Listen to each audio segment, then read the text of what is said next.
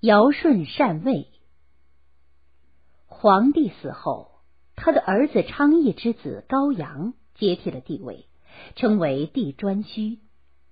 颛顼死后，皇帝的曾孙，他的另一个儿子玄霄的孙子高辛继承帝位，称帝喾。帝喾又传位给儿子智。帝智死后，他的弟弟放勋继位，这就是帝尧。帝尧能团结天下的部族首领，对老百姓施仁政，因此使各项事业都欣欣向荣，人民安居乐业。但是尧的年龄渐渐大了，因此他决心选拔一个贤能的人来接替自己的权利。于是尧帝就把四方的部族领袖都召集拢来，对他们说：“各位，我在位已经七十年了。”现在我老了，你们看有谁来接替我的位子？这时有个叫放齐的部落首领说：“您的儿子丹朱可以继承您的地位。”显然，放齐这样说是在讨好尧帝。可尧根本不买他的账，斥责他道：“你在说什么？丹朱虽然是我的儿子，可他游手好闲，顽劣不堪。”又喜欢同人家争吵，这种人怎么能用？见尧这么说，放齐就不敢吱声了。可还有人仍旧劝道：“丹朱公子虽然顽皮些，但可以教育好的。况且以前各位先帝也都是传位给自己的子孙的。如果我们破了例，恐怕丹朱心中会十分痛苦的。”听了这些话。尧帝正色道：“我考虑过了，把权力交给贤人，天下人便都可以得到好处，只是丹朱一人痛苦。如果把权力传给丹朱，天下人都会痛苦，只丹朱一人得到好处。我总不能拿天下人的痛苦去造福一个人啊！”于是尧下令将丹朱流放到南方一偏远的丹水地方。然后让大家继续举荐。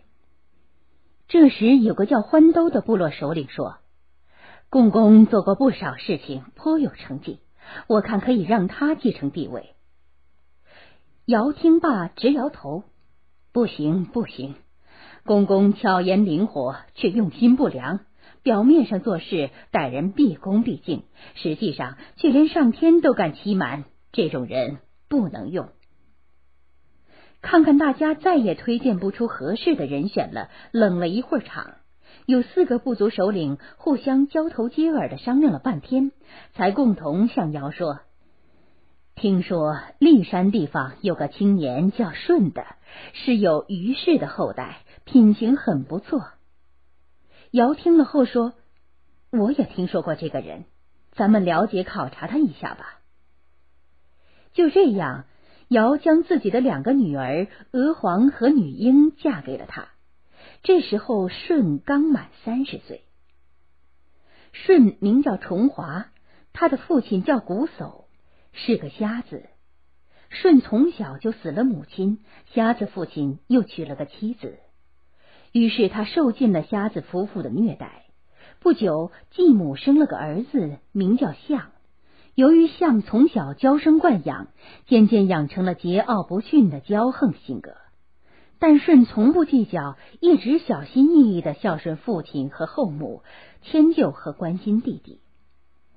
舜干过许多工作，他曾经在骊山种过田，在雷泽捕过鱼，在黄河边上做过陶器，在寿丘做过多种手艺，甚至还在腹下做过小生意。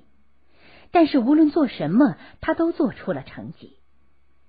由于舜的德行，许多民众都纷纷来归附他。他住过的地方，往往一年就成了村落，两年便成为城邑，三年后就变成都市了。尧了解到这些情况，很是高兴，就赏给舜用细葛做的衣服和一架琴，另外还送给他不少牛羊。为他建造了存放粮食的仓库。然而，舜宽厚仁慈的心肠和博大的胸怀，虽然感动了周围的百姓，却改变不了自己父母兄弟的险恶用心。他们见舜受到尧的赏识，并且得到了许多赏赐，心中又是妒忌又是眼馋，于是就一次次合谋害他。一个天气炎热的中午，叟说粮仓的顶上出现了缝隙，叫舜到仓顶上用泥涂抹。舜二话没说就上了仓顶。由于太阳晒得太厉害，舜随身带了两个斗笠，一个戴在头上遮阴，另一个准备覆盖在刚磨好的缝隙上。当舜正专心致志的在仓顶上修补的时候，叟却残忍的在仓底下放起火来。舜急中生智，赶紧将两个斗笠抓在两只手里，伸开两臂，纵身从高高的仓顶上跳了下去。狠心的叟一计不成，又生一计。他和小儿子相合谋，叫舜去讨井。舜的两个妻子有了警惕，让舜先在井底挖好了一条横向的秘密出口。果然，在快完工时，叟和象突然从井口往下扔土块和石头，不一会儿就将井填死了。父子两人以为这次舜一定死在井里了。象对叟说：“这个计谋是我主谋的，舜的妻子和情归我，粮食和他的牛羊都归你和母亲。”说完，象就大模大样的来到了舜的卧室里，并且得意非凡的弹起了琴。